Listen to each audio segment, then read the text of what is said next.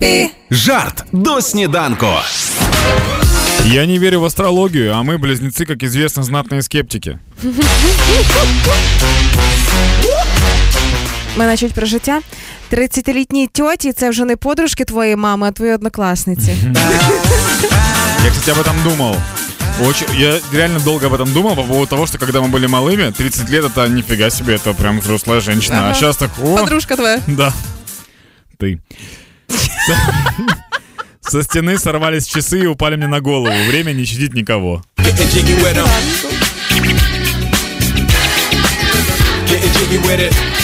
Хеппі ранок